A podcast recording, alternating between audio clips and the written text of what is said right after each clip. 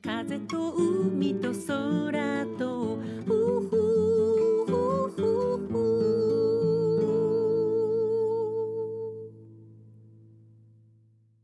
皆さんおはようございます。エポ風と海と空との時間がやってまいりました。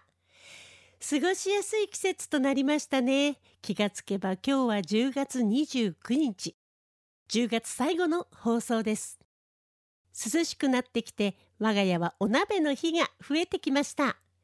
と言っても私も夫もお鍋が大好きなので日常的にお鍋の頻度は高いんですけどね。この気候とともにお鍋料理がますます美味しく感じます。お出汁をとってその中にほうれん草とにんにくスライスそして豚バラ肉お揚げというシンプルな具材でいただく常夜鍋。いろんなものを入れたくなっちゃうけどスターはこの4アイテムのみ。同じくお出汁の中にキャベツの千切りをバサッと入れてお鍋の中でしゃぶしゃぶした豚バラのみでいただくスタイルのお鍋。キャベツがたくさん食べられる上にシンプルなのに飽きのこないお鍋です。鶏のガラから濃い出汁をとって白濁させたスープでいただく我が家の鶏の水炊き。鶏はあらかじめ塩麹とお酒で漬けておいて柔らかくしておきます。そうするとお肉に火が通ってもとても柔らかくいただけます。このお鍋は先日遊びに来てくれた東京の仲間も大絶賛でした。締めで後からいただくパイタンスープとラーメン。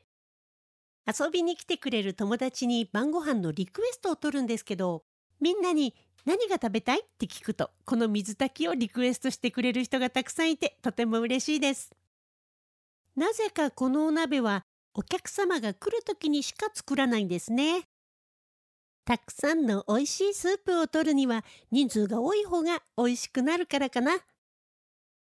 季節の変わり目、体調管理にも気を使う毎日ですが、体の中から温めて免疫力を上げて冬に備えたいものですね。あなたがありのままの自分でいられる時間。この番組ではあなたの心に吹く気持ちのいい風のような F 分の1揺らぎとそしてあなたが100%あなた成分でいられるリラックスタイムをお届けいたします。今日の1曲目エポで Go on my way エポ風と海と空と。昔東京の駒場東大前という駅におかめという名前のおでん屋さんがあって仕事終わりによく行きました。このお店はまだあるのかな？久しぶりに行ってみたいなと思ってるんですけどね。カウンターだけの小さなお店でしたけどすごく美味しかったのを覚えています。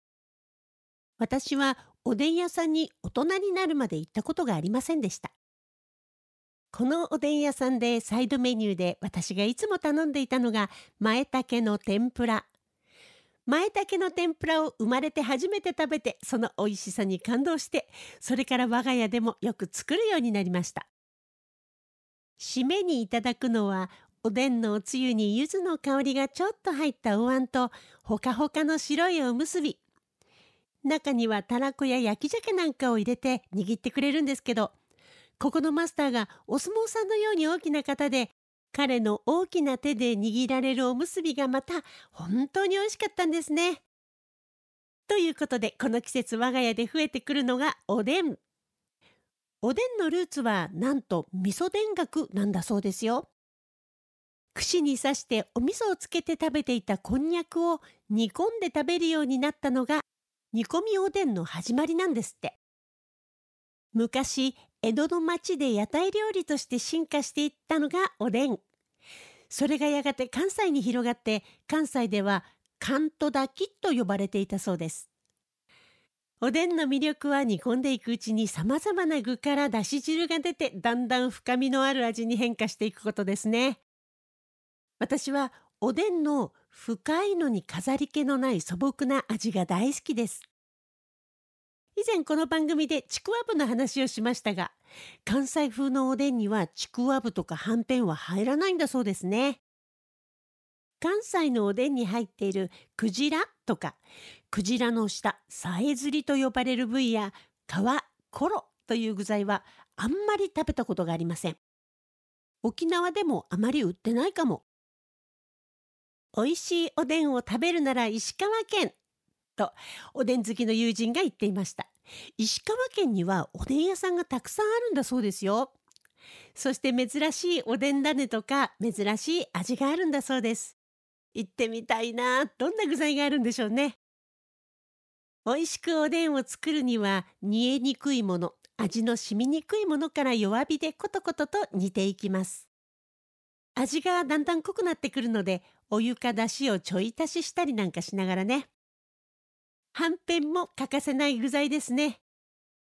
私ははんぺんはあまり煮すぎるのは好きじゃないので、食べる直前にお鍋の中に入れてちょっと温めるぐらいかな。火が通ったら OK ということにしています。おでんの時は東京で食べたあのおかめのおでんを思い出して必ず白いご飯でおむすびを握ります。なんか今晩はおでんにしたくなっちゃいました。次の曲です。エポで音楽は鳴りやんだ。エポ、風と海と空と。昔バリ島に行った時の話なんですけど、ちょうどニョピと呼ばれる特別な日に当たったことがありました。この日はお店もレストランもお休みです。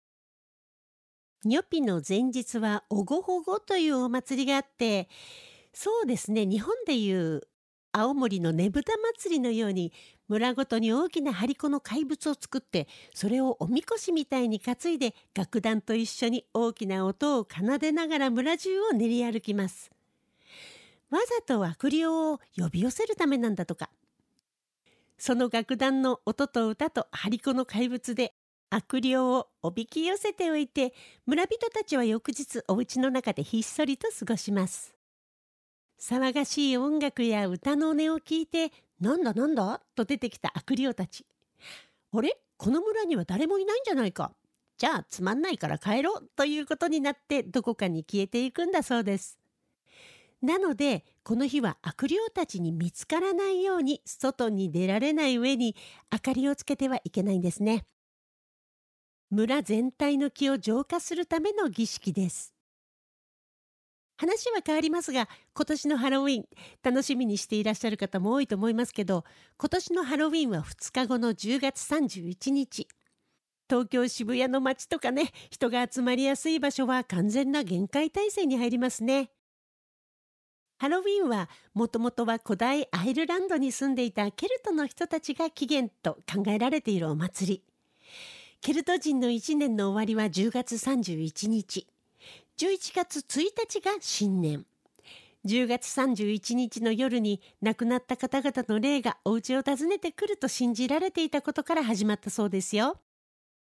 亡くなった方々の霊は幽霊や妖精、悪魔なんかの姿をしていて彼らが自分の家に戻った時に機嫌を損ねないように食べ物や飲み物を用意しておいたりしたそうです。ハロウィンの仮装の起源は子供が悪魔やお化けなどの怖い仮装することで死者の魂に気づかれないようにするためなんだとか。そういえば昔坂田明さんというジャズの方のミジンコ空挺楽団の中央アジアツアーに行ったことがあるんですけどモンゴルの人たちと出会った時にモンゴルの人たちはみんな赤ちゃんが生まれるとすごく汚い名前をつけていたんだそうです。そうすることで魔物から赤ちゃんを守るためだって教わったことがありました。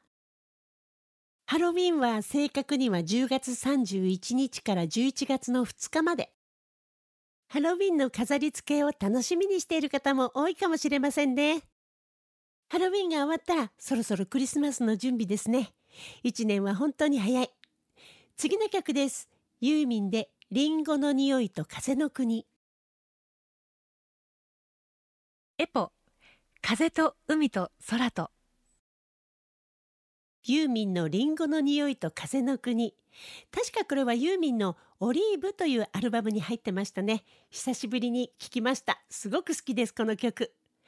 さあそろそろお時間がやってまいりました。この番組では皆さんからの質問、リクエスト、メッセージ、時に番組でリスナーの方々とシェアしたいという方のお悩み相談などなど、FM 沖縄のホームページまでどしどしお送りくださいね。今日最後の曲です。エポで君と僕。この作品を聴きながら皆さんとはお別れとなります。お相手はエポでした。また来週。風と海と空と